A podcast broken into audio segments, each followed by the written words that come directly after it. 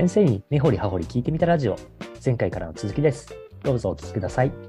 考えれば考えるほどやっぱ矛盾してますよね。主体性を評価するそうですよね。だって評価されたらもう主体的じゃないんだもんなやっぱ。これはなんかあの、あまりそのなんだろう、別にあの、お上に立てつく意図は全くなく、あの、ないね。いろんな人いいろんな人がいろんなことを悩んだ中で、これからまた作られていくものだとは思ってはいるんですけど、それこそ主体性をちゃんと評価したい先生ほどみんな同じことをおっしゃってるイメージは僕もあります。うんこれ測るっていいのかな？こうやって、こうやるのがいいのかな？って言いながらか悩んでる感はあります。うん、ABC の評価じゃなくてなんかそれこそなんかポートフォリオみたいな評価だったらよかったんでしょうねあー、ポートフォリオ評価。あのなんかやったことの記録とそれに対してのこちらのこう分析とコメントみたいなもので終わるだから ABC が出てあのそれの要素が例えば10段階評価とか5段階評価に影響を及ぼすっていうのがあるからいびつなものになってるんだろうなっていうのもでも純粋にその生徒さんの自学力を伸ばすんだったらそこの要素は正直10段階評価と切り離してもいいような気がしますよね。あー、確かに。あーなんか今、お話を聞きながら、ちょっと今、細川先生の回を思い出していたんですが、そうそうそうそう僕もちょっと思い浮かべてました。はい。はい探究の話ですよね。そうですね。あの、細川先生がやってた取り組みがまさしくこれでしたね。そういえば。だからこう、定性的に何をやったのかみたいなことをナラティブに積み重ねていって、で、それに対してどういうふうに自分がなんかその、えー学校で培うべき5つの能力についてどう伸びてるのかっていうのを各先生が評価してあげるっていう。いやなんか、あれはやっぱりこう、一つの究極の理想形なんですね。そうですね。おそらくそれを全教科でやるっていうことに対する本当にできるのかっていう問題うん。があるんだけどそこさえ解決できればなんか一つや取り入れていい評価方法だと思うんですよね。なるほど。確かにそうですね。いやー、でもなんか多くの先生はなんかそこまでやりづらいな、できないな、やりたいけど、ちょっとこう、今の中だとこう仕組みの中に組み入れられないな、みたいな悩みもあると思っているんですが、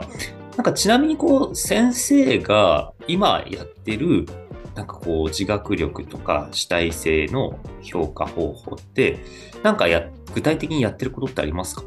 めっちゃ悩まれている。そうですね。難しい。あのーあまりこう今のことを言えないですね。やっぱりその評価の内情をちょっとあーそうですね。公開することができない。今までのなんかこう、これやったけどうまくいったなとか、これやったけどうまくいかなかったなみたいな話でも全然いいです。あそうですねあただまず一つあのこれ生徒にはでも僕全部その評価の内情はあの全部伝えてました、ああ、やっぱり。あうんのこれは知識技能に入ってこの要素は思考判断が入るよとか、でこれは主体性のところで見てます。うん。なのでみんなのその ABC はこれに影響を受けているのであのそこは、うん一切なんか自分がミックスしたとか自分で隠してるものとかはないよっていうのは話してました。ねなるほど、なるほど。うん、でその上で主体性の時に使ってたのはうーん主体性じゃないんだよなただ自学力を伸ばすためにやってたことははいはい。2つパッて出てきてなんか1つはさっきも話したその授業中に扱わないテキストみたいなものを薄いものとか単語帳とかなるほど、なるほど。まあそういうもののテストが例えば月に1回ずつあるよ。で、毎回範囲は一緒だよ。で、そこの範囲に対して自分はどれぐらいこうスコアを変化させていけるかな。で、多分これをそのまま例えば3年生までこのままずっと10点です。ずっと100点満点で10%しか取れませんっていうのだと、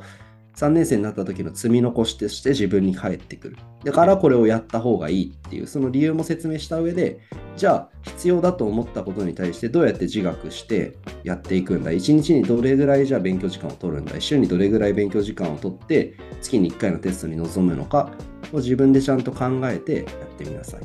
なるほど。なるほでそその中で例えば反復学習には例えばこうかけた時間だけじゃなくて繰り返した回数が必要なんだっていう要素が分かってきたねとかど。うん。あるいはただ見るだけじゃなくて読むとか書くとかいろんな学習方法をミックスさせた方が記憶に残りやすいっ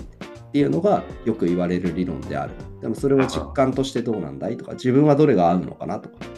なんかそういうのの発見をさせて、自分はこの学習方法が合うと思う。でこの学習方法が他に応用できるものは何だろう。例えば単語帳の勉強以外にも反復学習っていう要素では文法書の勉強にも使えそうだ。だからそういう分析をさせて他のことにも応用していくっていうのを促すっていうような評価と学習っていうのをやったことはありますね。いやー、すごいですね。もう一個は、あの自学力なので、これはあんまり評価に入れるっていう感じじゃなかったんだけど、ABC 評価を返すための資料じゃなくて、そのノ note taking とか自分で分析するためのなんかこう工夫みたいなものをなんかこう教室内で共有したりとか、ペアで共有したりとか、それさその上で先生にも見せてみて、先生から全体へフィードバックしたりなんていうのをやってたことがあって、例えば長文読解とかの精読の時ですね。結構今、速読速読って言って、精読意味ないとか、文法意味ない、ね、なんかそう技能に影響を及ぼさないで、知識にしか影響を及ぼさないんだみたいに言う人いるんですけど、うんあれ5000%僕嘘だと思ってて、あの、トーイックのリーディングセクションとか、あの、さいすげえ問題数多いじゃないですか、あれ。はいはい。で、結構僕もこんな英語の仕事してるけど、今までずっと結構ギリギリだった時期もあったんですよ。あギリギリ終わるかな、ギリギリ終わんないかな、みたいな。苦しいな、トーイックっていうふうに思ってた時期もあったんだけど、うん今はなんか多分10分以上残るんおですよ、時間。まあめちゃめちゃ早くなったんですけど、うんうんそれの打開策、僕、精読だったんですよ。あ、パッて見たときに、そのなんか文の構造とか、あ、これこのパターンの文だとかいうのを自分の中にいっぱいストックしていった結果、例えば TOEIC とかになった時も、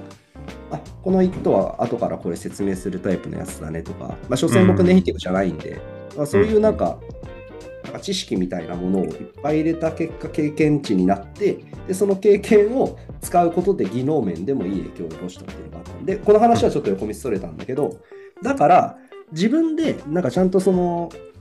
出た学習項目に逃げないで配置してそれを自分でどうやってクリアしていくかっていうのを自学力の一つに入れて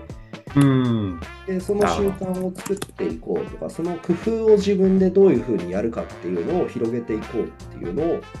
広い意味で評価したりフィードバックしたりっていうのをやってたことはありますね。これも一応学習方法の評価なので自学力かなとは思ってます。なるほど、なるほど。体制ではないんだけど。うんえちなみに今、学習項目に対する姿勢とおっしゃったんですけど、学習項目って例えばどういうものがあるんですか？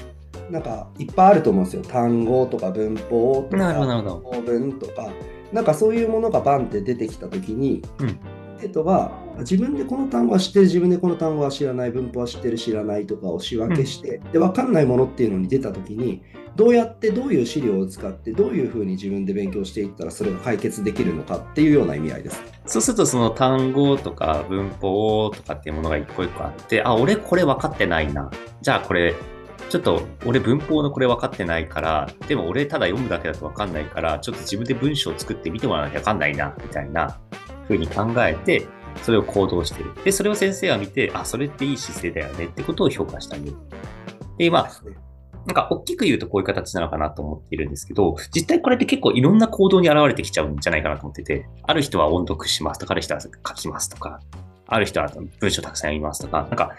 一概にこう評価するときにどう評価し、この子はできてるできてるねって評価するのかなと思ったんですけど、まあ、うんだから二つですね。あの、実体面把握、何をやってるかって把握と、それをどう評価するのかというところと、なんかこれってそれぞれどういうふうに工夫されて生徒個人個人で見てらっしゃるんですか？えっ、と、前者の今例を挙げたその単語うんテストみたいなそのテキスト1個与えて授業中は使わないものに対してやっていくっていうことに関してはあの自己分析ですね。なるほど、なるほど。そのテストごとにじゃあ今回自分が行った例えば学習方法はどんな学習だったか。例えばね、音声聞きながら読んでみたとか、そういうのをなんか例えば自分でぶ言葉にさせる。で、じゃあ学習量はどうなったかとか、例えば1日どれぐらいの時間を取りましたとか。で、月間これぐらいの時間を取りましたって、例えばこう触れた単語の、同じ単語に触れた回数は何回ですかとか、うん。10回とか15回とか、なんかそういうのをなんか数字とか言葉で全部書かせて、で、毎回のテストごとにそれがどう変化しているのかって、学習方法とか学習量とか学習回数とかがどう変化したのかっていうのも分析させる。で、それとスコアがどういうふうにつながってるのかっていうのも自己分析させる。なるほど、なるほど。っていうのが一つ方法。なので。こっちが見れないじゃないですか。お家までついていくわけにもいかないんで。うんだから、それはもう自分で自己申告させるしかない。なるほど。で、それを僕は評価するんじゃなくて、僕らはそれを見てアドバイスすればいいうん。だけじゃないですか。フィードバックすればいいし、で逆にすごくスコアが上がってる生徒さんとかの勉強方法とか勉強回数の話を他の生徒にフィードバックするっていうことで全体を持ち上げていくっていう指標になるわけだし、そうですね。うん、でそうやって自分で分析したものを生徒同士で見せるとか、うんでこういうふうにやったら伸びたんだよねとか今回こういうふうにやったらいい学習効果が出たんだよねとかいうのが共有されていくっていうことに意味があると思ってます。なるほど。そこそこで ABC をつけるっていうふうにやってもいいけどそこで僕は ABC をつけるって必要はないと思っててうんうんうんうん。ここもあえてスコアの変化率とかそう高い生徒はその高さがキープできていれば A だと思うし、うん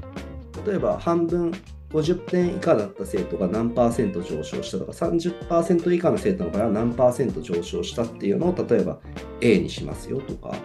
そういう変化量を ABC の定なんか定量評価に落とし込んでいくっていうのもありだと思う。結構変化量評価というか前後の変化っていうのを評価していくことはこれからの生徒の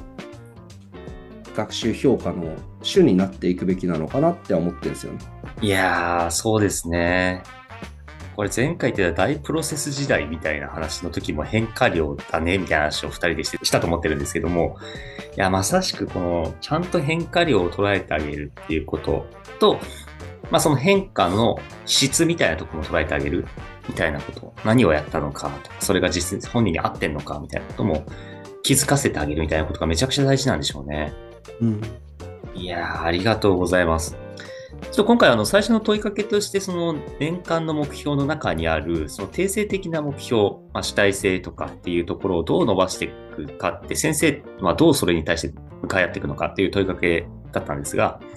まずその入り口としてそもそも主体性とか自学力って何なんだっけみたいな話をちょっとまああの小島先生とちょっと二人でこう整理をしながら今までまあそれとどう向き合ってこられたのかみたいなところをちょっと今まで説明していただいたのかなというふうに思っております。で、ちょっと最後の質問として、えっと、じゃあ年間それをただこう闇雲に進むのではなくてどういうふうに、えっと、じゃあやっていこうかって多分結構こう最初の野望みたいなものもあるのかなとかっていうこともあったりとかすると思うのでまたちょっと改めて次回ここら辺もこうどういうふうに、えっと年間取り扱っていって、で、例えばそのうまくいってないなって思った時にどういうふうなリカバリーをするのかとかっていうところもちょっとまあ聞きたいなと思ってるので、ちょっと次回またお話を伺えればと思っております。わかりました。ぜひはいお願いします。はい。では小島先生、今日もありがとうございました。